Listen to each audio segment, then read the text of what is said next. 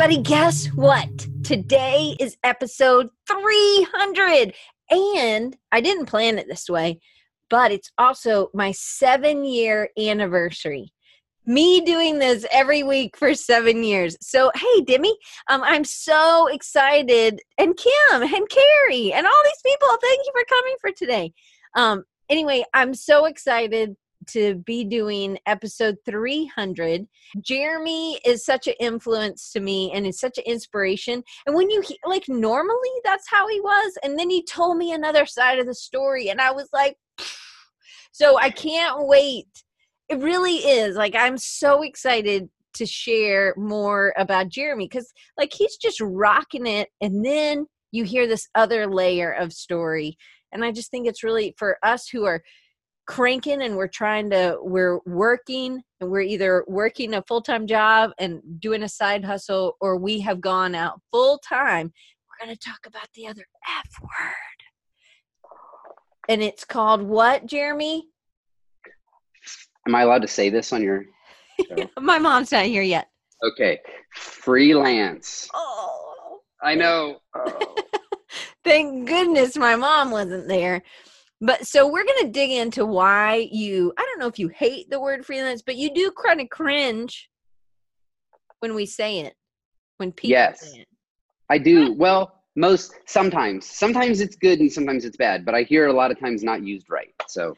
Okay, so so let's just dig into that, and then we're going to get into your backstory. But why okay. why freelance? Why is that about? And thank you guys for making 300 episodes and some of you guys have come every week and i just am so so so thankful and i'm just so thankful to have so many friends and derek's here and all, i mean amber's here. Anyway just thank you and thank come back and hit like if you're watching on youtube because you're not here live yeah. or something. Okay jeremy why do you hate the word freelance? Well before we get started i just want to say way to go on seven years and 300 episodes. That is a huge deal. So and i just want to say i'm super honored to be able to be on on today. So thank you so much for that. Um, so freelance.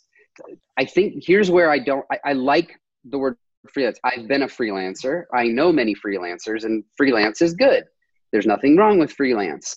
The biggest issue i have is like when i go to creative south or i go to a conference or i'm hanging out with other designers and when i when they introduce themselves to me the first thing they say is i'm a freelance whatever. I'm a freelance photographer, I'm a freelance designer, uh, freelance illustrator, whatever happens to be. But then I find out that they actually work with their own clients.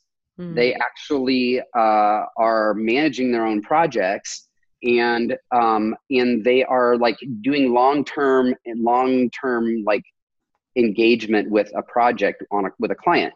And to me, uh, I categorize the word freelancers under two different categories. One is moonlighters, mm. um, and moonlighters, and you know I'm going to forget what the other one is. It's in my it's in my uh, my blog post. Um, but, but moonlighters are basically people who they work in the evenings, work on the weekends. They've got a full time job, and they're kind of like doing this uh, project uh, like on the side. They do it as for extra income on the side um, and and and that's great. Like you need that extra money to take that family vacation or or whatever and, and that's fine. But they're not available during the day. They're not available to their clients to uh, to have like a full service project product to deliver to them or or process they go through. And the other one is nomads. And nomads and i've been both of these at different times in my career. Nomad is someone who basically sets up shop and works in house for an agency for a little bit and then like on a temporary contract and then you know a few months later they they're somewhere else and they're working with them on a short-term contract. And so those are great and everything but if you don't fit those two categories um, you're actually a small business because um, you know you're not working through another agency. You're not working uh, on behalf of someone else. To me you are a self-contained creative business at that point in time um, and the problem with using the word freelance is, is that people that happen to do moonlighting um, or happen to even do, uh, at times, even people that do nomad stuff, they're all worked on an hourly basis, almost always. And, uh, and they do it, um, they do it at a discounted rate. And so there's an understanding that freelance kind of means cheap. And if you're your own business, if you're then you're actually competing against agencies. So price yourself as if you're competing against agents. agency. Yeah. Right. So one of the things, and I think me and you talked about this last time, whenever I don't know, one of the times we talked, we talked randomly on the phone too. So, but freelance, did you guys know that freelance really came from people jousting? And so it would be people who would joust for either team. If you could pay them enough, they would joust for you. They would do be a stand-in. So it's a lance that would was a free agent sort of in a way, right? Right. So Yeah. Doc says fun lancer. He's a fun lancer. So maybe he's doing things that he wants to do for fun. But I, one thing I love is that you're really talking about it being a business. There's like a piece of grubby something on my glasses. That's why I don't have them on right this second. And I'm really trying to get it off. So um but for but it really like hit me when we started talking about this. I was like, oh, and I do say I'm a business owner, but then I also use the word freelancer. So I also think somebody in the chat said um, somebody who's a part, maybe it's Demi, he said it was somebody part of another team. And I think sometimes a freelancer is that's me, a contractor that they're trying to hire, they have to hire in to get one job finished Eh, because it's not a consistent, you're not going to consistently be with the client. You may have no client facing um, time, right? Right. If you if you if you are working where you are full time under your own LLC, and it the, the problem that's great. Sorry, they didn't see it. Just you. I'm, I had to lick my glasses, people. I'm so sorry. so Diane only just Jeremy saw it. just licked her glasses like a what are those uh what are the uh, like a chameleon or something i don't know what it was Or a Or like- giraffe. A giraffe Oh. that's what it was. Now they're clean. okay So sorry. I'm so i can't unsee that um so uh, a free a freelancer uh, is- in so many so many times when I hear people say they're freelancers, I feel like it's a mindset, and I feel like they are they are looking at projects as a an hourly commodity rather than a partnership relationship Mhm. as a business to a business. And um, and I think that when you see, the way you see yourself uh, oftentimes is how you work. And so if you see yourself as a freelancer, but you're not one, but you behave like one, then you're going to confuse clients. Yeah. So But I, but it's about that relationship, and it's about Right. it's like you're just a stand-in for a date. Like, oh, well, I'll dance with you on this card. But Right. that's not most of us. That's not what we're trying to do. We're actually trying to have a relationship with the person that we're dancing with. right, right. right. Yep. I like anyway, that. I love I love that you're so passionate about it. So I think maybe some of us need to adjust how how- what we're calling ourselves. Yeah, yeah, and I think I think part of it is is people that consider themselves freelancers typically, like I said, they don't charge enough. Um, and and it, what it does is if you are competing at freelancer rates, but as an agency, then you're driving down the market value in your community of what you're offering people. Okay, Um, so, so this is a huge problem for most people, and we're just digging in. So, how did you? Okay, let's give them a little bit of the backstory. So, Mhm. you're like killing it in high school, which I think. So, Fred's 16, killing it in high school. That's why you and I wanted you and Fred to get connected. I'm Yeah. gonna send you both an email. Um, but so you're doing your mascot, you're doing all kinds, um, all kinds of things, and and you start tell us what high school was like and and how you started getting in.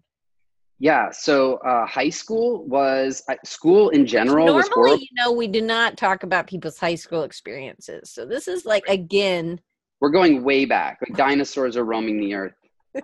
This is this is we're talking 1980s folks uh and and you early graduated when? 1993 from high school. And i'm 91 so. There you go. Okay. Okay. So um and i'm old for my class. I was held back. So um no you were I'm- red shirted that's what we call it. There you go. Whatever you want to call it. I don't i don't care. Uh, but I uh, I was one of the older ones in my older kids in my class, but I never fit in in school. I ADD. I have some dyslexia issues, Um, and it, I was ADD before anyone knew what ADD was. And finally, right about the time I got into high school, people started diagnosing it, um, and I got some help. And so high school ended up being better for me than the rest, but um, school in general for me was horrible. It was the worst years of my life. Um, mm. But the cool thing was is that uh, I always had really great art teachers, really great art classes, um, great art teachers, and in schools that prioritize the arts. And so that was something that was really great, and it was my superpower. Um, and the art room was was like my what's what's Superman call his his place his uh uh someone's gonna come up with it on the chat. What's Superman's place? It's made out of crystals. No, no, yes, uh, it's Fortress, Fortress of, of Solitude. Oh, uh, do you have your chat back open? No, but I have the little. It pops up whenever someone says something. I can't see the whole oh. thing, but whatever someone pops oh. up. so lying. the Fortress of Solitude. Yep. Nope. Can't do that.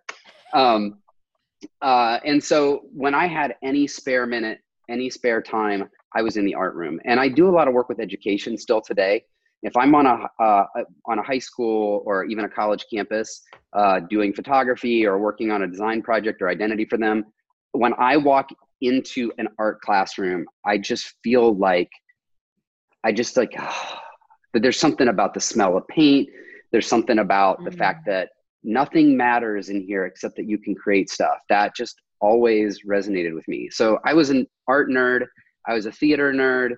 Um, I did. I took every opportunity I could to design and draw and create stuff. So whenever we had a, a new play, I would do the play T-shirts, and then we would make the posters that would go around school. Um, my youth pastor, um, I lived in San Diego for a while growing up, and we just had summers full of activities. And he he knew that I struggled in school, and he knew that I just kind of struggled a little bit socially. Um, and so during the summers, he would roll out these giant rolls of butcher paper that were like 15 feet long and like three or four feet wide and give me these big old giant markers that are like marker brushes that are like this big. And i would and i would create the things that would have all the fun activities and we'd put them all the way around the youth room. And i would just walk in there and i was like i knew i wasn't one of the cool kids and i knew that um, that i struggled a lot but walking in there and going i did that i did that i did that that just it was it was kind of like the thing i could own. I wasn't great at sports. I wasn't great academically. I barely graduated high school because i failed algebra 2 uh, and and then almost failed it again my senior year. Um, but um, but the thing that got me through was being able to to art do art, and I went to a small. But not just so do art, like succeed, and you had success right. in this. This was yeah. Other people, businesses were coming to you. This was not just uh, oh, Jeremy's good at art. Yeah, right? in high school, I was doing a few things like that. Um, I did my uh, our our high school mascot horrible, so I redrew drew that my senior year. Um, and now I literally last week I just I just worked with my old high school 25 years later to to rebrand them and it's it's it's got aspects of that warrior that I created my senior year in it. So, um, it, which has been really cool. And both my kids go to that school now, which has and been. Kyle Courtright went to that school. Yes, Kyle Courtright went to that school. That's right. My dad was the basketball coach there for many years and was in administration. Fantastic school. Love it. Um, so then but, what happens after high school? So you barely so, graduate because of that stupid yeah. algebra class. Yes. And then and D is saying this feels like you're talking about me. I'm seeing a pattern of creatives in high school. It sucks to be honest. Oh, yeah. I feel so oh, bad yeah. for Fred who's 16 in uh, Belgium who totally sounds like an American to be honest. I was like, "Where are you?" Yeah, but the waffles. What? He's in Belgium the wa- they at least he's got the waffles going. Oh, right? I, am thinking Mark, you know, know, with the Mark Hiron with the waffle, creative waffle. Right. So it just yeah. the whole waffle thing throws me off. That's okay. Right. Um, so so yeah, um, I uh, I was gonna go to a, a, local design school in Dayton, not too far from here, about two hours from here. It's called School of Advertising Art. They just changed them their name to the Modern. I love that school, uh, and I um, I was I was enrolled. I was going. Um, I took a year. I had to pay for my own college, so I went to a year at the local um, community college on my own dime.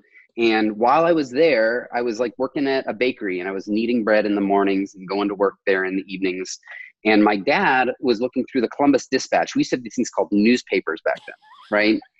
and in them, they had these things called want ads where they would put like list jobs and stuff. And one of the things was is that there was a local T-shirt company that was looking to hire a designer. And I had, because of all my the stuff I've been doing in high school, learned how to prep files for separations and overprinting and trapping and all that stuff. And I knew it uh, and and halftones and all that. So I it didn't say anything about needing a college degree and doing that would have been way better than working at the bakery i thought i could get a summer's worth of experience went in applied and got the job over a bunch of college graduates um, they didn't even ask me so got that job worked on it all that summer and just learned insane amounts like on the job with a really really really great mentor who's a friend of mine ended up being a groomsman in my wedding um, just awesome guy named darren and um, ended up shooting their catalog, laying out, learning QuarkXPress and designing the layout. Like it just like I grew so much that summer. Okay, so I want you to respond to this. Fred is 16. He's yes. um ha, I just sometimes want to get school over with. I am ready. I know what I want to do and school is just stopping me in a sense. I have learned so much from school but feel like I'm ready now to branch off. Any tips to overcome this or should I just suck it up and suffer for the last two years left. You know what I told him? I was like, you need to think of everything like a project, everything like a client project, because there are projects that we don't always necessarily like. So spin it. He had to do like a paper on like uh, feminism or something. I can't remember exactly. T- re- put it in the chat. But I was like, oh, pretend like this is a client. You're doing a, a brochure for him. How could you make this better? And I, I mean, because sometimes there's uh, feminism article. It was. So what would you what would you do, tell him to do? Uh, draw, keep, allow art and drawing and design to be the thing that gets you through high school. I don't know if schools go the same way there that they do in the states, but get through high school for sure. Um, and uh, and then see what God has for you at that point. Like I am, I am a firm. I love college, uh, but I but I don't know that it's necessarily for everybody. Um, and that's basically what happened for me is that I basically just finished, uh, I finished high school. I went to a year at community college, completely planning on going to design school. Got this job at the end of the summer. The guy that had hired me and was kind of my mentor at that point said, Look, I just want you to know you've been so awesome here. You've grown so much. You've surpassed me in many ways.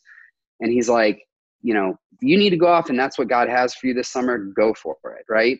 Um, but it, but if you have, um, if if you want to uh, stay on your, you have a job here. So I called the school and I asked them if my scholarship would would roll over to the following year if they would extend it, and they said yes. So I'm like, what's why not? I've got a job. I'm getting paid to do it. I'm growing like crazy.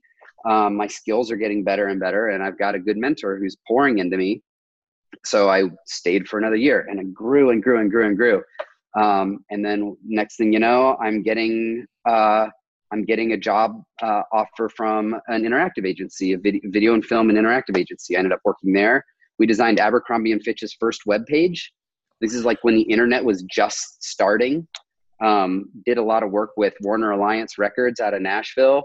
Um, worked with uh, with people like uh, with especially in the christian community worked with like the newsboys and worked with caedmon's call and got nominated for a dove award and it was really really cool and then i've had a chance to work in print and all sorts of different agencies and then in 1998 uh, a friend of mine and i started a agency just the two of us okay so so, so never went to co- never went to design school i don't have any oh, yeah i don't have it i don't have any formal design education but man, you're killing it. Have you people seen his work? I don't know if you want me to pull up your Instagram. Oh man, I totally forgot to say, hey, this is brought to you by Instagram. I mean, not Instagram. Wow. brought to you by Audible. You can get a free book at audibletrial.com slash design recharge. I'm so bad at sponsorships. Thank God they're not spon- they're just affiliates, people. So I get a piece of the pie. Um, and full disclosure, I'm horrible at social media. So my Instagram, follow me but you're not going to get much because I don't. I hate social media. So like, if you really want to see my work, go to my website. Um, but do do follow me. Follow me on Twitter and all the the, the things. But um, I'm not super active on it. I don't have time for one okay. thing. so so i'm going to just plop your thing so it's slagle design which is your last name and Yes. this is not the thing you started with your friend in 98 but one of the No. things we talked started talking in the very beginning and i'll put your instagram it's slagle design on um, instagram but so one of the things that you talked about was pricing. So we started this conversation out as a pricing. So when you are a freelancer you tend to price yourself less. When you're a design firm you price yourself more. Was this at this point you were probably doing much freelance but do you think at this point you were pricing if you were doing any you were pricing yourself as a freelancer? Or how did you learn to start pricing things on based on value to the client instead of because this is a really hard hurdle this is a hard hurdle for me right now Yeah, Yeah. that's a great question. I think we started out, we used like the Graphic Artist Guild uh, to kind of build our first contract. We we did a lot of like uh, I think How Design and other. th- There's been multiple publications that used to kind of say, here's kind of the average of what something like this costs, kind of start to form a base for it. But honestly, um, we started to figure out like at what what price point are we getting work, and at what price point are we losing jobs? Um, and to a certain extent it was trial and error but we've always always always uh, quoted projects by uh, by the pro by the product by the project.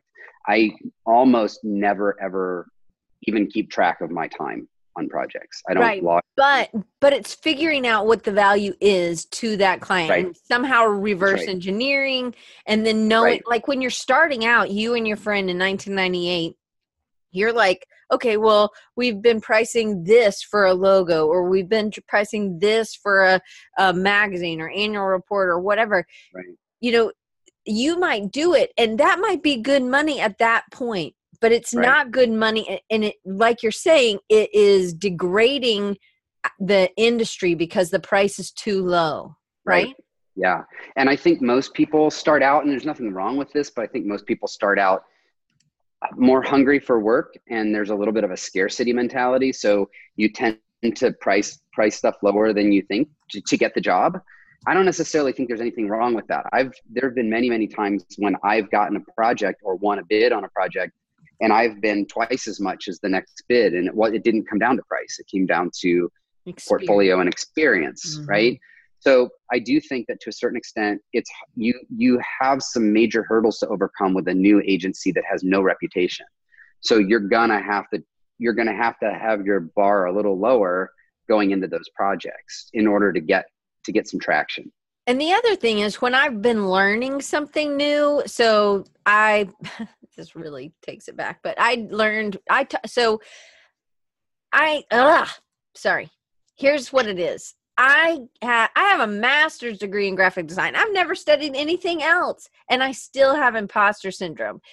I Mm. don't care who you are. I think unless you're just super cocky and bad, then you don't have imposter syndrome. So some people I think have it worse. I think um and I, I hate that for those people, including me at times.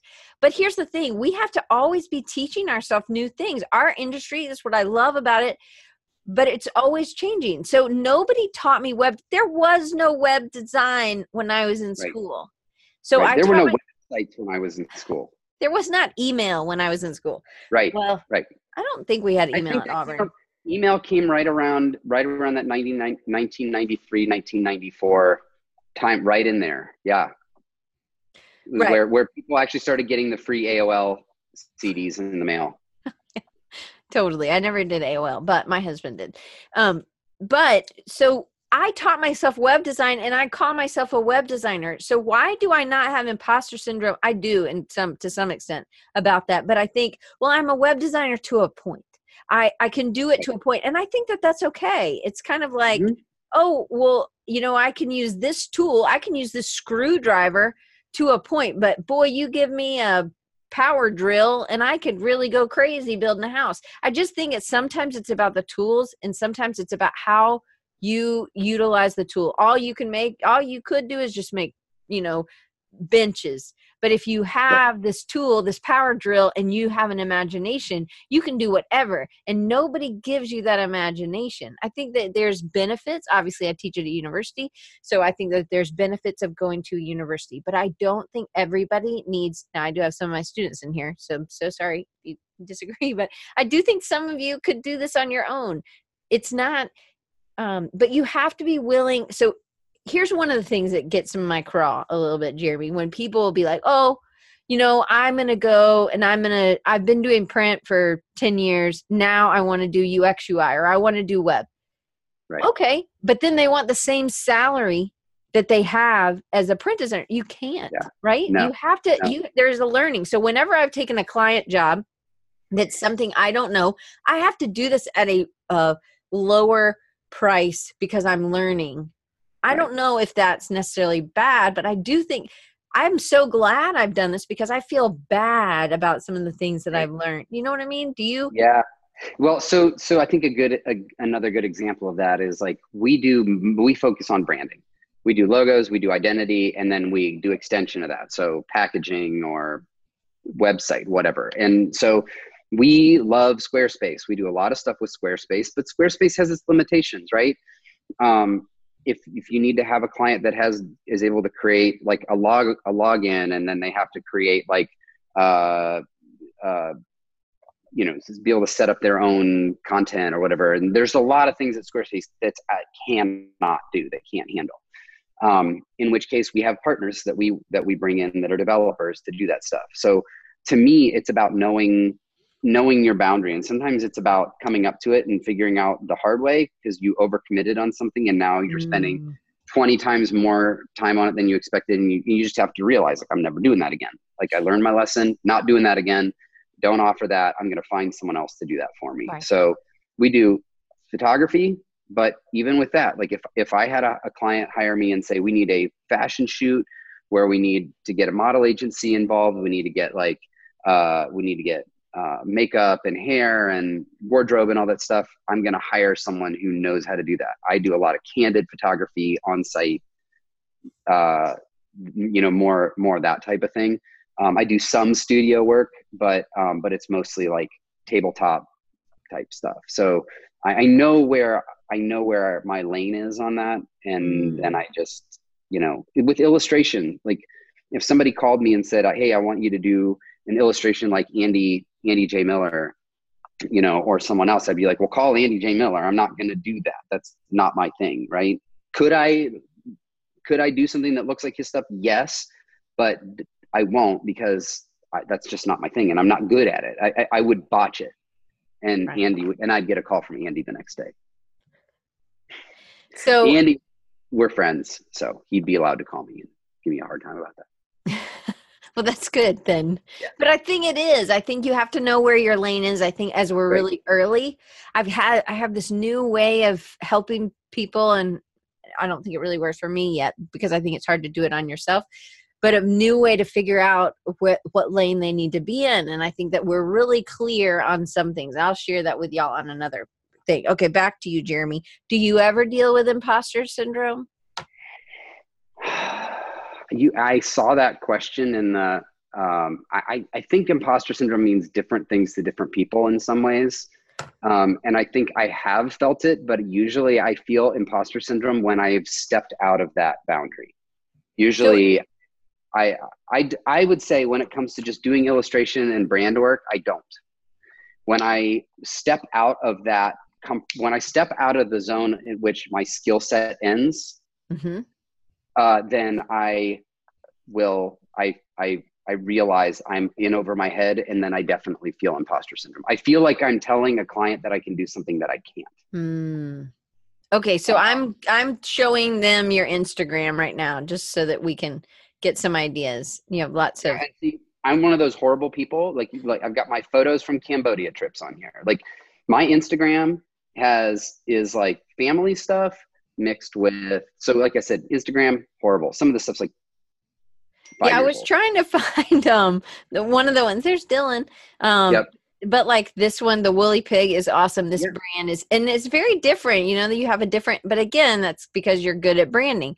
this packaging great absolutely um but i was trying to think um there was one you sent me and i'll have to go back and find it but um i'll find it in just a second let me stop There's my son and I at Creative South this year. That top Oh. one there.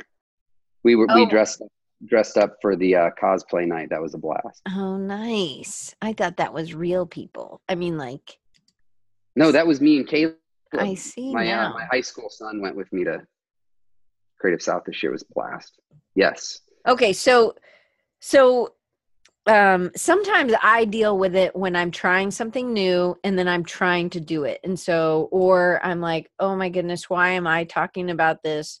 I'm just learning it myself." Or I feel kind of like a um like I shouldn't be sharing this, but my friend Christo will say, "You just teach what you're learning right now." because it's that's top of mind it's it's um, really good where you are um, all right so you didn't take the typical route so tell them a little bit give them a little bit like a five minute um, about what happened from 1998 till 10 years ago is when you went on on your own Yeah. Yes. Yep. This is my tenth Be- year. because what i think is interesting is that you did this as a partnership with somebody else um, uh, maybe not exact partnership on owning the business but um, this was kind of a, a way for you to ease in and you could do it together you could learn Right. together and really hone on each other's strengths but then Yes. you also um, get to figure out who you wanted to work for because at that point in 1998 did you know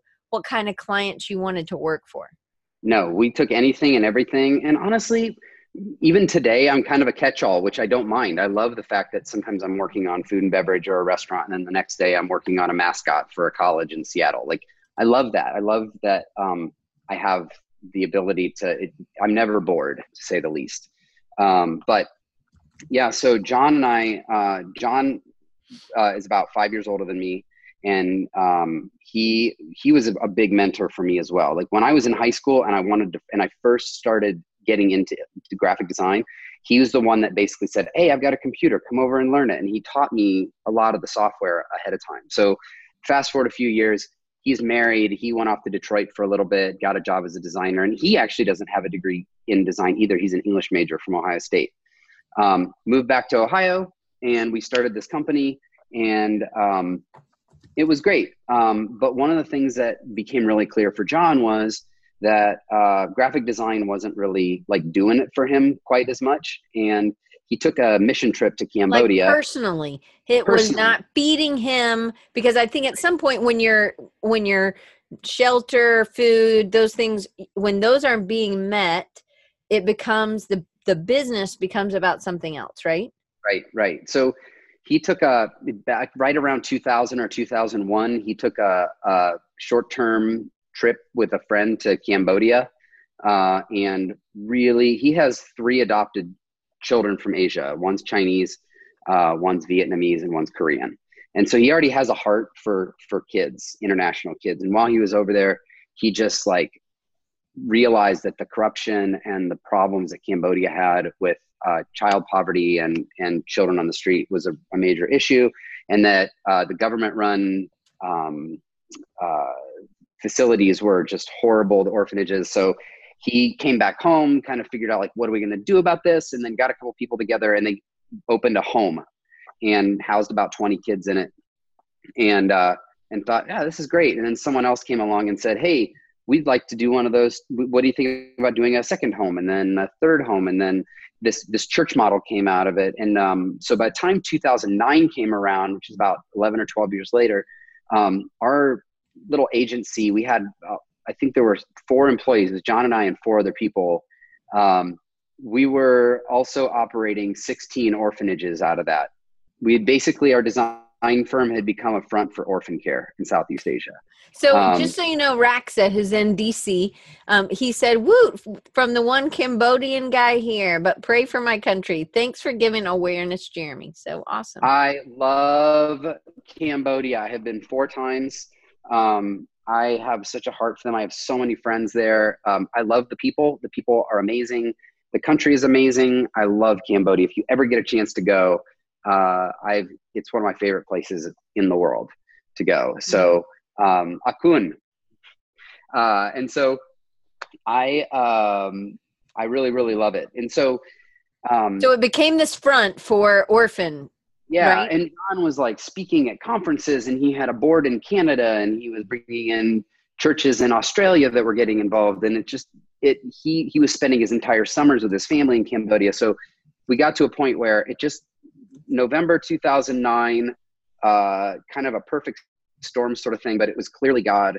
Um, and it we basically uh, dissolved the agency um, and the big blessing that came out of it for me was, is, and it goes back to what you were saying earlier. When we first started, we had very low overhead. It was just John and I in a rented, dilapidated office space. Um, that was that that we had such low overhead that we could do projects with startups and entrepreneurs that didn't have a huge budget. Um, and those were my favorite projects. But by the time 2000, uh, by the time 2009 came around, we had you know office space on High Street. We had all these people and paying all their benefits and like all this stuff.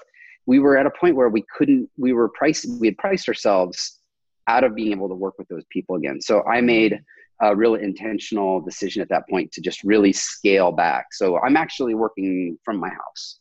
Um, but you're on your laptop and you can take us around. And you worked yeah. from your house in your bedroom or something for four years. For four years, which a client told you Jeremy, it's a little awkward, right? Yeah, yeah. I had a client tell me, uh, you know, uh, actually, it was a, a, writing partner of mine who met me here. I usually met clients uh, like at Starbucks or something like that, or at their office. Um, but yeah, I had a friend who's a trusted friend who's a writer, and he would meet me here every once in a while. He's like, I just, he's like, I think it's kind of weird, and I'm like, what? There's a there's a shower curtain between my bed in here. I don't know why it's awkward.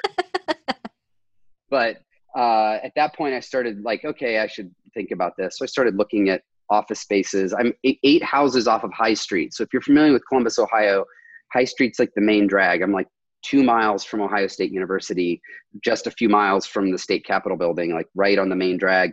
And um, and so I started looking for spaces just like eight houses away from here.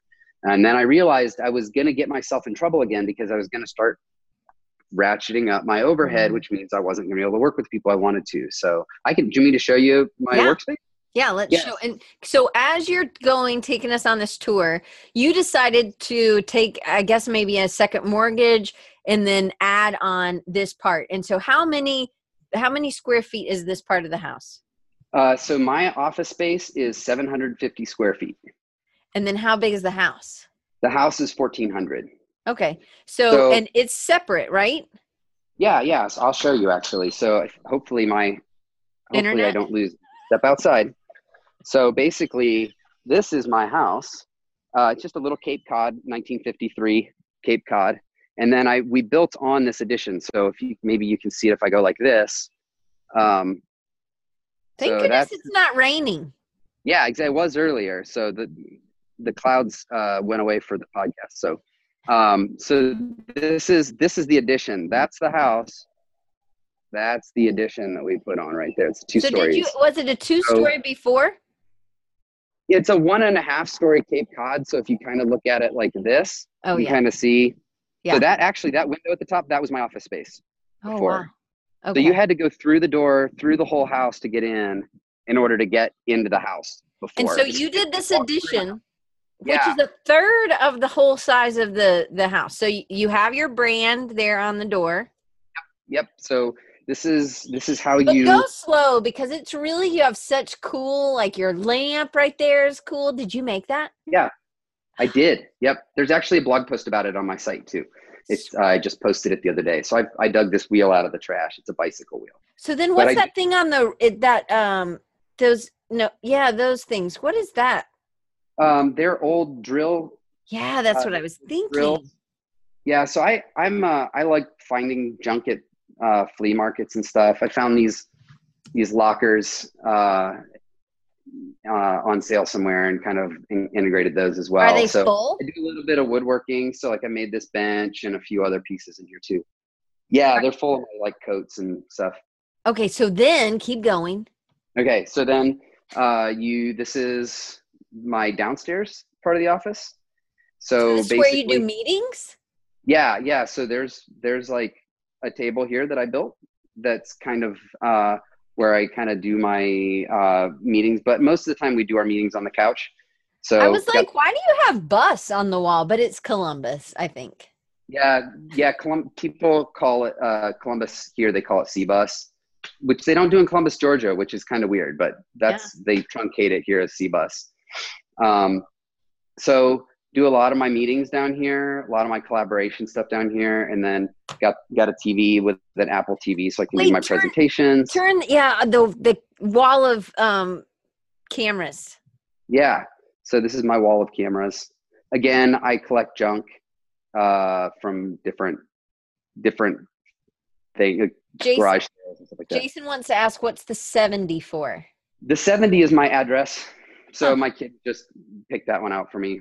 Um, but yeah, there's my Keurig in Oh, case nice. you're caffeinated. Yeah, And you have Slagle mugs. I do. Yes. Okay, so Slagle so yeah. Jason Carnes like I ha- am a junk man too. Okay, so no, one of the things is you do need air conditioning, and so you decided to do this kind of air conditioning. I saw the one Yes. upstairs. So can you tell us about this? Because if somebody's really thinking about this, Yeah. So um, the one option would have been to like tie it into Wait. the rest of the. wait. go ahead. So Kim Panella's like, is Chip and Joanna Gaines going to pop out during this tour? Anyway, That's people hilarious. are loving No this shiplap. space. Well, What? thank you. There's no shiplap. No shiplap. Okay. I do love I love Chip and Joanna as well. Um, so we um, we basically uh, to answer your question. What was your question? I'm trying to remember what your question was. I got derailed. Oh, um, uh, mm, I don't know. We're just so loving. Oh, oh, the air conditioning. Oh yeah, yeah, air conditioning. So uh, we could have put we we went with these. They're called mini splits. And the nice thing about a mini split is a they're super efficient. B um, we would have had to upgrade the whole furnace and air conditioning for the rest of the house and then run ductwork into here. And so we're like, no, that was relatively new. So we basically the rest of the house is set up with the regular conventional, and then this side. So the the floor the floor the um, Ooh, what's the The- floor look like? hardwood. I laid it myself.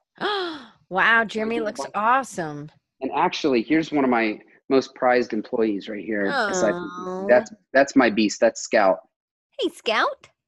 Um, and so uh, we basically uh, that was one of the things that ways that I save money is the contractors.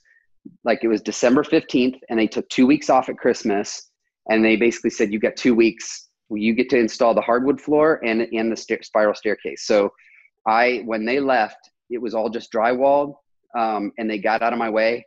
And I took two weeks. I learned how to lay hardwood floors, and I learned how to put in a spiral staircase, and that saved me like seven thousand dollars. Yeah. So ended up saving a lot of money by doing some sweat equity. So I've always wanted to have a spiral staircase.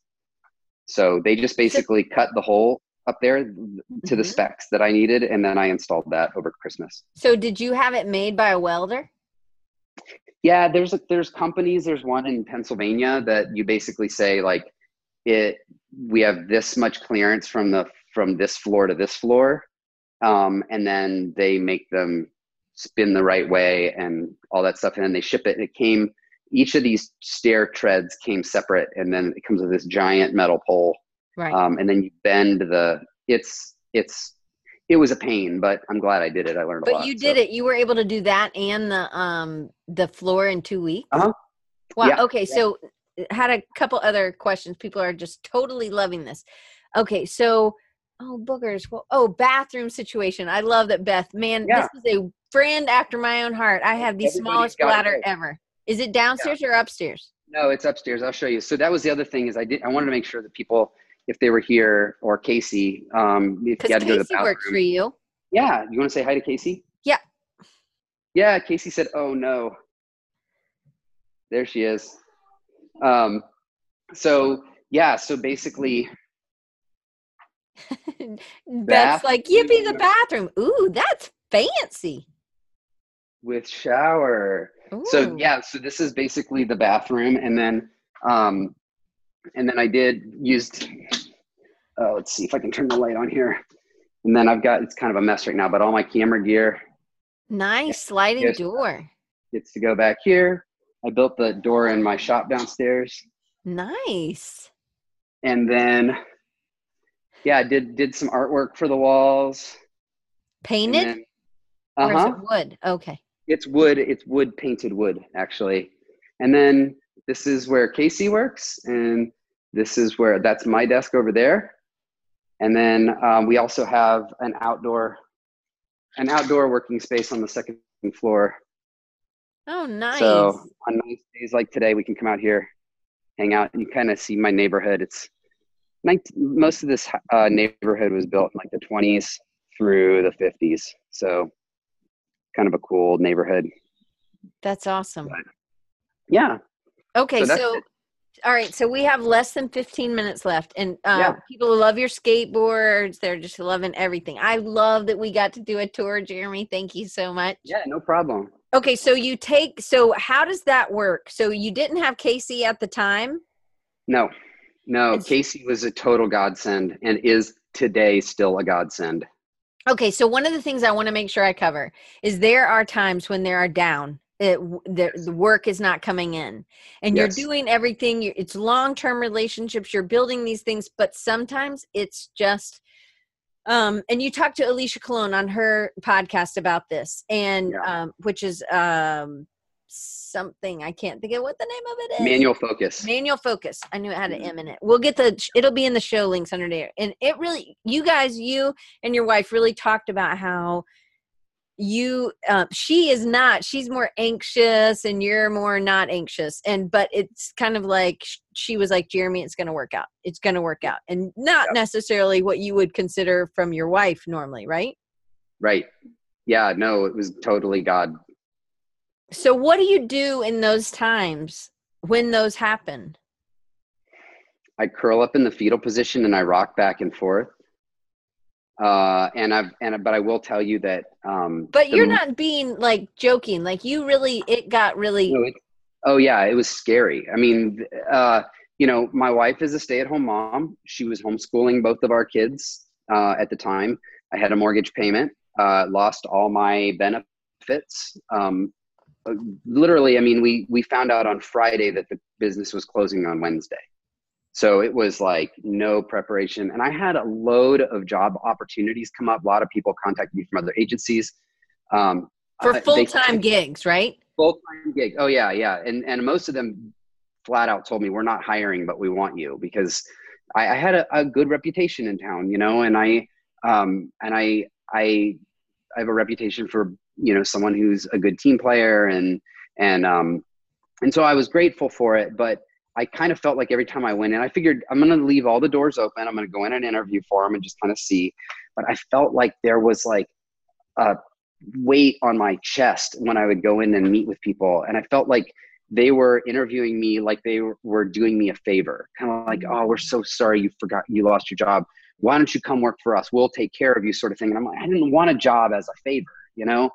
Um, and the other thing was, is because our agency was closing, sorry, my dog wants to go out. Okay, Um, since you're standing up, can you show the skateboards? Andre Oh, wants yeah. to see them. awesome. Thank you. Yeah. Uh, and so um, I lost my train of thought. I know it's two ADD people together. Um, okay, so so um, you didn't want a job because it was a favor. Yeah, no, no, no. And and the, the fact was is the agency was closing. Uh, and there was opportunity there where I had all these clients uh, and I had their files and I had I had been working with them for years. So I kind of Jerry Maguire style called all of them and said, "Hey, the elements clo- elements closing. You're not going to be able to contact me through this anymore, but but I'm ready to work. I've I've got I've I've got everything we need to do. We'll just it'll be seamless." And it was. And the best part was is I actually told them, "You keep working with me, and I will cut our hourly rate significantly." At the time, I think our agency was like at 125 an hour, and I said, "I will work with you at $100 an hour." Um, which which when you're working by yourself and you're working out of your bedroom, that's good. That's good money. so so I basically ended up just kind of seamlessly going from an office space with six people into an annex of my bedroom with our files and continuing to work with the clients I had been working with for the previous 12 years. Um, and that that was such a blessing for me. Now, the first six months or so, none of them had any new projects, which was like uh, you know. So um, I ended up doing some freelance work. I worked in house for uh, a slipper company for a little bit. I ended up doing a bunch of stuff for uh, a shoe company called Superga that was just coming to the United States and did their all their catalogs and their U.S. marketing, uh, stuff like that. And so um, there was some really cool opportunities. And I think God knew that I needed that. Like I needed to kind of work in house and not feel like for that. I, I needed to heal for a little bit because that was really that was a really tough time for me. Um, so all right. So, all right. So, for uh, there's like five minutes left, and I haven't even covered like all these questions. Okay, we're gonna do the rapid fire, and then if we have some extra time, we can do the rest, or we can do a part two. Okay. Okay. Okay. So, um, all right. So, explain to them what you do during the slow times now. Uh, I get my website up to date. I will post something on Instagram every once in a while. Uh, I I think for me, it's mostly like writing that blog post I've been meaning to get to that then gets pushed out on social media. That's how most of my social media stuff is. It's blog posts. Um, and I did a children's book last summer, and so with uh, Beth Stafford, and that's something I'm hoping to do again this summer. But it's so far has been pretty insane. So I don't know. Uh, usually I have a summer slump. Um, it hasn't happened yet, so we'll see what happens. But Beth, Beth and I are have an understanding about that. So I take on special projects or side projects um, when I have free time. Okay, so um, um, oh man, we have covered some. Okay, so what do you think God is teaching you now? God is constantly teaching me that I am not the provider and that He is, and I think um, that is one of those things that that you know plagued me for years. And i go in really in depth on that with uh, alicia's podcast. So if, if, you have a chance take a listen to manual focus. It's really good. Um, but it really really does um, it really for me it's like helping me to remind it's a constant reminder that like i don't do any self promotion i don't send anything out. I don't reach out to anybody. Um, people google me and word of mouth i get i keep I've been keeping really busy, and so I can't take any credit at all for how busy I've been. Um, so in the same way, I can't take I can't like fret about it when things go slow either. Like it's just you know it's it's I have to be willing to work with the ebb and flow, and I've gotten a lot better about that over the years. Well, and so. the other thing you told me was that you had a dad who was. Hold on, Casey's correcting me. Hold on a second. What's that, Casey? That's true. Yeah. So what she said was, is I'm also a self learner.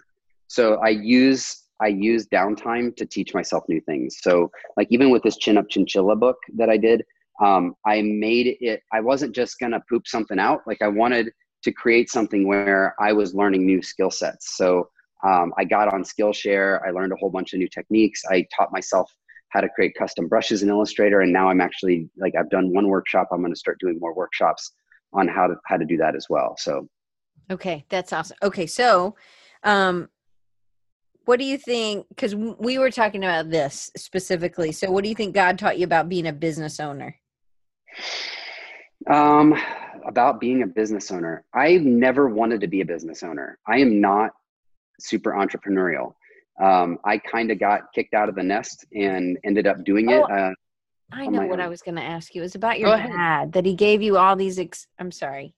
No, it, go ahead. Because he gave you a great example of somebody who was hustling, right, all the time. Because he was a basketball coach, but in the summer yeah.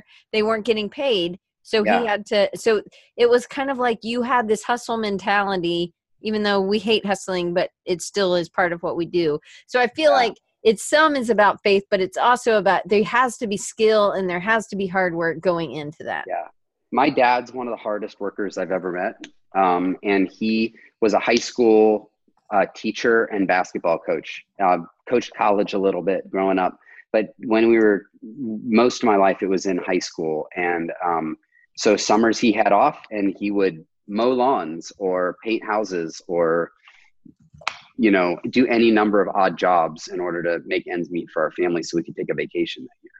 Uh, and that's one of those things that just really um, resonated with me and I think rubbed off on me a bit. But I'm not, I, if if I I think I would have stayed I would have I would have um, retired at Element had it been up to me. Mm. Okay, so um, when do you think you started thinking of yourself as an entrepreneur? If since you didn't really want to do the business side. I don't know if I think about my. I honestly don't. Still don't think of myself as really an entrepreneur. I just I like working with entrepreneurs. That's really exciting for me.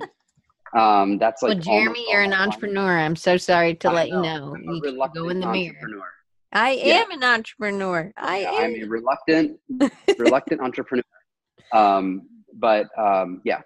All right. So these are our rapid fire questions. Yes. How do you recharge? Uh, I do not work after five or five thirty ever, and I do not work weekends. And um, I spend time with my wife and my kids as much as I can. Okay. And then what inspires you? Oh, man. How do you answer that? There's just two. I don't know well, if I can. What's inspired you today? What has inspired me today?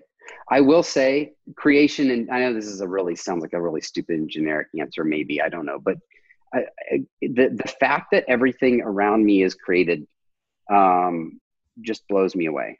Like just mm-hmm. the, the intricacies of every detail. The fact that a leaf you know sucks in the sunlight and creates nutrients for a tree just blows my mind. And we take it for granted all the time but i think just you know how a, a bird builds a nest or a whatever i just that's just just the the detail to which god planned and created our environment and our world just completely inspires me okay that's a great answer. All right so what advice would you give your younger self or maybe like fred?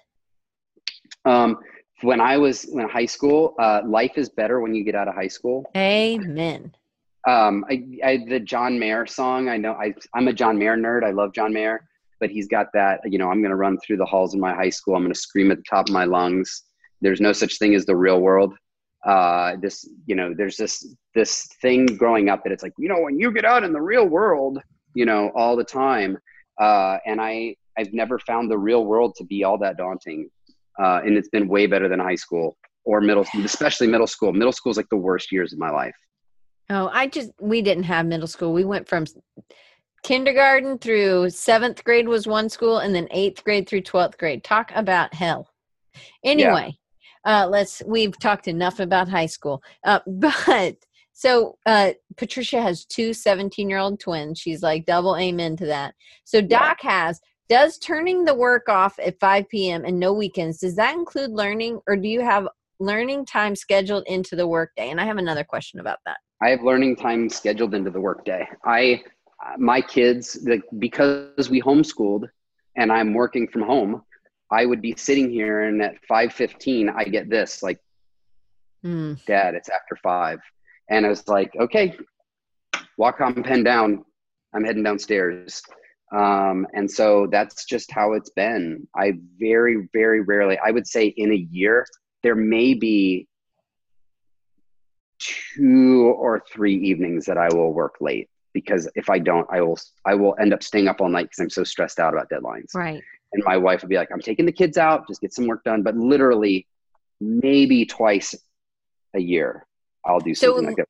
But learning wise, is that is that the same sort of thing, or or you're like, I are you drawing after or no? No, well, I draw with my kids. Both my kids are super creative. We bought a laser cutter this year, so like I spend a lot of time creating stuff with my kids. We have I have a wood shop. That was the other thing I was getting around to. The reason we got the split, the mini splits, is because we didn't have to put a conventional furnace in the basement, which means I could do a wood shop and not have to worry about dust getting into it and going all over the house. So um, I have a full wood shop in the basement um, and a laser cutter and all that stuff. So my kids, we spend a ton of time down there making like the the costumes that I that I wore to Creative South. We made in my shop.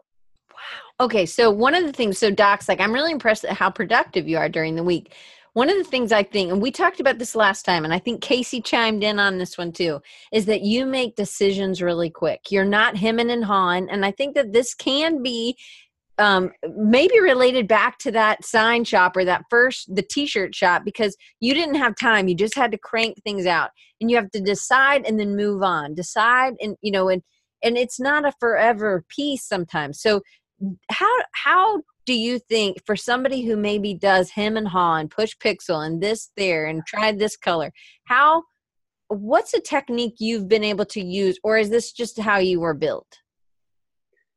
I just i don't know. I am very proactive and i don't i'm not a noodler. I know when something's done and i can move on. And that's just something that i've been and i know that it's possible that if I would spend another four hours on it, I might make it a little bit better. But at some point in time, when part of your job is invoicing and writing contracts and proposals and like all the other things that have to happen with having a small business, um, you just have to prioritize some things. It's like I could spend another full day noodling with this, and it's mm. but it's good. Like it's good as it is. It's good um, sometimes I think, uh, you know, I look back and I go, man, I, I probably should have spent more time on that. Um, but you have to learn when, like, if, if, if you don't send invoices out, you never get paid. So mm-hmm. there's no point in spending the eight hours when you should be sending out invoices, noodling with something, or you're never going to get a check. Right. So you know, I, I was thinking about this. I was actually thinking about writing a blog post. I started it this morning, but this concept, you hear people say it all the time I'll have to make time to do something. And it's just so many things in the world we can make. We can make bread and we can make, you know, stuff, but we can't make time. Time is the only thing we can't make. So, so you can't make time. You have to prioritize. You have to take if you if you do something you are have to by necessity take that time from something else and say no to things. And I think for me, one of the biggest things has been learning what to say no to is mm-hmm. way more important oftentimes than what saying yes to. To me, Jeremy, this is something I would take a class from you about because I would love to learn more about that knowing what to say no to. I think this is the inner entrepreneur. I know you say you're reluctant but this that is that is that is the brain of an entrepreneur not necessarily the brain of a designer because we do noodle and we just get and we want to blah blah blah and it's like but this isn't worth it. It's not mm. worth you can't bill. All your is your time is going down. And so it's like that you're able to see that and instead of having somebody tell you hey you got to cut that off. Like i can do it with anybody who's working for me i'm like no no i can only pay for two hours. You get whatever you can done in two hours and then right. you know that that's what it is. I'm not I, I can't spend 11 hours on a you know a, a doggy daycare father's day certificate which right, that's one right. thing I did one time. I mean, I didn't, but an intern spent that much time. Yeah. So, so to me, I, I, I don't know how you've been able to do that, but I would love. I think this is not a blog post. I think this is an ebook or a book because I would love to know how. Because I think you've probably done it innately for so many years. Um, yeah. But I'd love to kind of you analyze that because I do think it's figuring out how much time in the day you're going to spend to this or and Amy yeah. agrees an ebook is a great idea. Oh, I'll just add that to my list. In your downtime. Right, All right. Exactly. So, so, the last question, we did pretty good. We just get didn't, we didn't get one. Um, what is next? What's next for me? Yes, because you're the guest on episode 300. It's oh, It's all about you. what? Mind blown. No, I more of what I'm doing. I am, you know, we were just talking about like, you know, what are some projects I would love to I would love to do a project for Starbucks. I would love to do I got a chance to do I will tell you that this year and I am not legally allowed to say who it was for. I got to do the most amazing project with the most amazing client I thought I would I've never thought in a million years I would ever get a chance to work with them, much less fly to Europe to work in house to work with them on it. Um, I mean, mind absolutely blown. It doesn't get any better than that. And so I'm kind of like, I don't know. I don't have real, I don't set lofty goals and stuff like that. I just love to do what I'm doing. And I just, you know, more of what I'm doing. And like I said, I don't actively go out to find work that much. Um, it usually comes in more, more than I can handle. So, um, yeah, it's hard for me to say what my goals are. It's really God has been my project manager and my new business development guy, and he's done a great job so far, and will continue to do so. Um, and that one. So, so put that in somebody else who also is has a great relationship with God, but it is not coming. So so painting that side, it's like, oh, I'm not a good enough Christian or something. You know what I mean? So it's clearly so. that must be my problem. All right, people, time's out. I gotta. You're not spiritual enough. I don't know what the problem is. Okay, so um, but that is not true. but so so what so what would you say because uh, so there is a faith component right um, for you absolutely so but what what yeah. would you say to somebody else because i don't think it has to do with being um you know like everything's in order like i i mean i, I think anyway i'm not bragging about the fact that i don't have to find work because if the stuff slowed down i would totally go out to look for work my problem is I don't have time to do it because I have so much work coming in. Um, it's just a good problem to have. Sometimes I feel like, man, I would love to create a self promotional, and I've done it like in my spare time. I've kind of gotten ideas for self promotional pieces, but I never get around to actually sending them out because I just I can't get to it because paying work is coming first. Right. So um, I'm I I uh, have been doing this for ten years. This November will be my ten year anniversary, um, and I I am not I am not discounting the fact that that may happen. I mean, it, it could overnight things could completely dry up, and then I need to start hustling, and I need to get stuff out in front of people, and it might motivate me to get my website up to date or or whatever one of the things i think is neat about the stuff you do um, and this so if if i'm trying to re- reverse engineer how jeremy's doing this why is he not having to find I do think that you have connections within the industry. You are a good team player, but you have a variety um, in the type of work that you now you're doing a mm-hmm. ton of branding, but you're not like just branding um, hospitals. You know, it's like you right. have something that some some stuff's kind of techy, and then some stuff's real hand illustrated. There's a lot of life to this stuff that you're you're coming at, and I think sometimes you have to start these conversations. And maybe it's that because you started so early, you've talked to a lot of people in a lot of many years and these people are con- and you're not just a hermit in in Columbus. You go out and you do things, right? Mm-hmm. Yeah. I think that yeah. those things add up. It's being present and being part of the community of design with um with prayer for designers or with creative south or with the people in columbus i think that if if that's where i feel like some people if you are in a in a hole um i'm gonna just call out beth look at this super cute little illustration and it's so that's adorable she's in kansas beth snider oh beth gosh, dot so snider dot art s-n-i-d-e-r dot art anyway nicely well, done I know. And look how cute it is. I was like, oh, look. She's like, it's upside down. Look how cute this is. Isn't that anyway? She has a children's book, a couple children's books actually. That's awesome. And so, and I met her through YouTube. She's, and now we're friends. Uh, and I have her phone number. But anyway, so um, I know Derek's totally like she has these, I think, for sale. You could go to BethSniderArt.com probably, but maybe she can put her thing in her in her thing. Oh man. okay. Um, my clients like texting me like, what kind of response did you get? And I'm like, oh, I haven't done. Um, okay. So, but so Beth, I don't know, but I don't know what Beth's been doing, right? She, um, I mean, not that like that's like I don't know what Beth's been doing. Not that. That's not okay.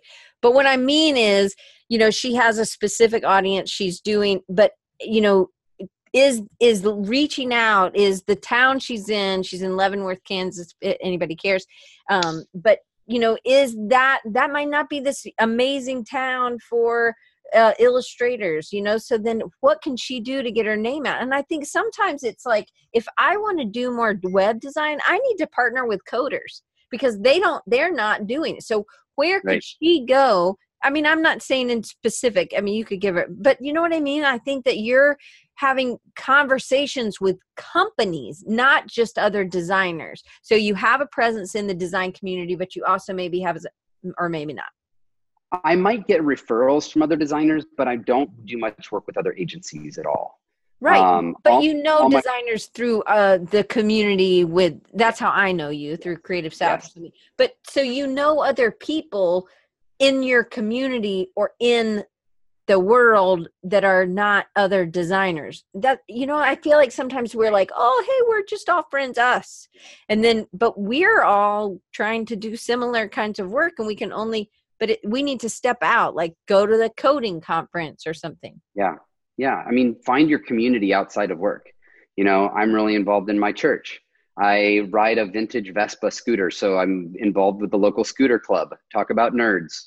We're, we're there um, i'm involved in in other ways at my gym you know i've got a, a community there so like i think it's really important obviously to get outside of you know i remember for years it was you know, oh, I do work with this guy because we're both part of the same country club. You know, I've never been a country club kind of guy, but one of my old bosses got all his work through people that he golfed with. Because people do business with people they like, know, and trust. That's so right. You got to get out. I'm not saying just Beth. I mean, I love you, Beth. Hopefully, you know that I'm not throwing under the bus. I no, think no. for anybody, I think this is a problem overall. And I feel like then we feel like it's just us. Nobody wants to hire me. And I think the, one of the best things I can do is talk to other people. You know, anyway, it's a whole nother conversation. But yeah. All right, let me share some of your links, Jeremy. Okay, right. go for it.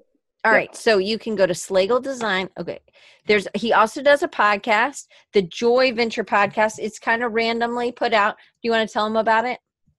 Yeah. Uh, so um, one of my best friends on the planet, his name is Thad DeBassi. He and I meet on Wednesday mornings with a group of other guys. Dylan Menges is one of them. Uh, a couple other guys, and we get together and we do like a prayer meeting sort of thing. A bunch of creative entrepreneurs um, Thad and I do a podcast where we just interview people that that are doing their job, doing a job, or or have a career based on the fact that they just found joy in something that was completely unexpected. Hmm. Um, and so, like the if you want to know more about John's organization called Asia's Hope that has the the homes in Cambodia, the, he's one of the interviewees on there, and it's worth listening to. It's a great story. Um, we've got a woman named Brittany Baum, who's one of my clients, who uh, worked for uh, um, uh, an engineering company in the United States. Would go to uh, Germany on on on work, and she's a vegan, so she started eating uh, Bavarian pretzels in Germany. Got to know the family, came back here, started sharing the recipe, and now she has multiple pretzel shops in Columbus. And she so like it's stuff where people they don't have any formal training in it. They just fell in love with something and they got a lot of joy from it and it ended up becoming what what they do for a living. And so it's just lots of stories uh, people through trial and whatever they've had to go through to get to where they are. It's and so those are the kind of the, the people. It's very sporadic. It is we haven't released anything in the last six months uh, we have we've, we've done two recent recordings, um, um, but we're it's sporadic. It's we're never going to make a million dollars do it or have thousands of followers. It's just something we do for fun. And then you and Beth Stafford did the Chin Up Chinchilla, but you also created, yes. or she created. I don't know who created. You, Ben, and Beth created the Happy Cargo books. Are you part of that, or are you just? Yeah. Okay. Ha- uh, yes. Happy Cargo books Happy Cargo Books is yes. is basically we didn't want to have chinupchinchilla.com because we knew there were two more books after that. Um, so we came up with a fake publishing company and um, uh, and came up with Happy Cargo Books. And you did it as a Skillshare. I mean, as a Kickstarter Skillshare. Kickstarter. Yep. yep. Yep, okay. We got funded in five days. It was awesome. It was, but you could teach people how to get funded because you really did a ton of pre work ton of pre work. Beth. Beth. Okay, did Beth a did a ton of pre work. Oh my so, gosh, she killed it and she was exhausted. It was like we ran a marathon at the end of that. That was way more work than we thought it was going to be. But my book was awesome. I loved it. I still, I mean, I don't even have kids and I bought it. Okay, so I just want to tell you thank you. Thank you for coming and thank you everybody who came for number 300. So my yeah. mom, my mom yesterday, she's still here, so I she's probably listening. So she, I taught her how to do the chat, but I don't think she did. Anyway, um, she's doing it but she was like i told you once a week was too much and i like it is a lot but i do take off december most of december three weeks in december which really does help. And then i've tried in weeks where there were five if you've noticed i try to take off one of those days and it really has helped. And i've um in july i had not scheduled any um uh, any interviews. And so I think I'm going to take July 4th off, or July 3rd is a Wednesday. So I'm going to take that day off, and then I'm going to do another three part series. And it's going to be leading up to the power station and the launching of this coaching group that I'm doing. So um, I am excited. We're in the coach in the beta group um it's eight people seven people i'm terrible with math um and, and me and you in algebra right Anyway. Yes. Jeremy's like, I'm back to the chat. I'm reading, Diane. I'm not paying attention. Anyway, um, I just appreciate you guys. You have no idea. This is uh, my design recharge has changed my life, but not me doing it's me meeting a whole bunch of people but i could have done this on my own like i could have done this just met people. I could have recorded it on my own. But to me, it's about bringing it and doing this together. So if you didn't know, I know I don't say this enough, but you can come live here at the end. I'm telling you, clearly all you people are here. But look it, let me just tell you what happened. So I'm like, Beth, put your handle in there. She didn't. But you know who did? Taylor Ackerman, volunteer of the year. But if somebody doesn't, somebody else does because we're a family. And I just think, look, I get to spend an hour or an hour and a half sometimes with you every, or, you know, however long I go. Not sometimes, but probably most of the time. Anyway, you know what I mean. But I'm just very thankful because this is so much to me that it's you're able to come and join live. And I just really it means the world to me that you spend time with me. So thank you. Oh, that's just the sweetest thing. I'm teary eyed. Do you hmm. need a tissue? I have really soft tissues, or I have a pillow. Aw. And I can't remember what pillow? this what this pillow this guy's or is a girl. I can't remember what's its name. Hilda. Her name's she didn't. Beth did not name it, but she's okay with the name. Love it. okay um guys you can always follow me at design recharge on everywhere and i am better than jeremy on instagram. Not that i'm better my work's not better. No you are. But um i am bad i'm more there. But i did have a problem jeremy. I just wanted to apologize. I was ha- i um something was wrong. My instagram would not post like your images. So then i had to do like some back anyway I think something's wrong My with broke the Instagram. no, because then I just took a screenshot and I cropped it and it would work. So it was fine. So it, it's you know we're just working out some of these things. But I just wanted you to know that's why I didn't post till late because I was trying to fix that. And anyway, sorry. It's fine. We're good. I'm glad, yeah. Michael. Thank you. Sorry, he said the highlight to his week. I appreciate it. Thank you so much, Dee. I really, really, really appreciate it. Oh, and you can always support the show. Dee's a new patron um, for a dollar or five dollars. That super, super helps. And I'm super thankful. And my friend Will Truen, he's the one who pushed me for two years to get on there. So I really appreciate it. And Beth's a new one, and we're doing a um, a drink challenge. Brian White finished, he decided not to do 30 days. He's like, I'll do this, but I'm not doing 30 days. He did 14 days, and his 14th day was today. Amy's doing it. A whole bunch of people are doing it, and I'm. It's really fun. So, anyway, do you have anything else to say, Jeremy? I don't. That was fun.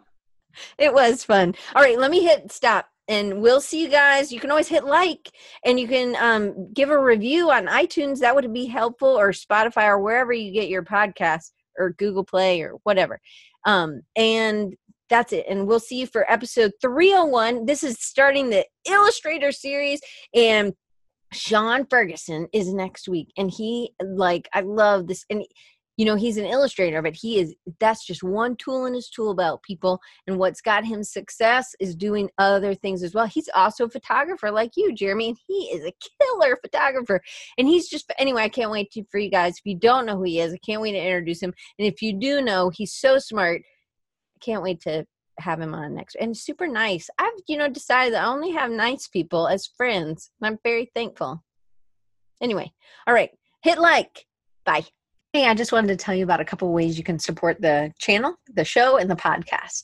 One, you can get extra content delivered to you to patrons only by going to patreon.com slash Diane Gibbs. And then my favorite way to build websites has changed a little bit recently. Um, I am now using the Elementor plugin with the Divi mm-hmm. theme. The Elementor plugin works with almost any theme. It makes almost any theme invincible. This plugin has changed the way that I've been able to design websites. It was allowing me to work at such a faster speed where other plugins fell short. Now I don't need that. I just need Elementor. You go to bit.ly, bit.ly slash dr elementor.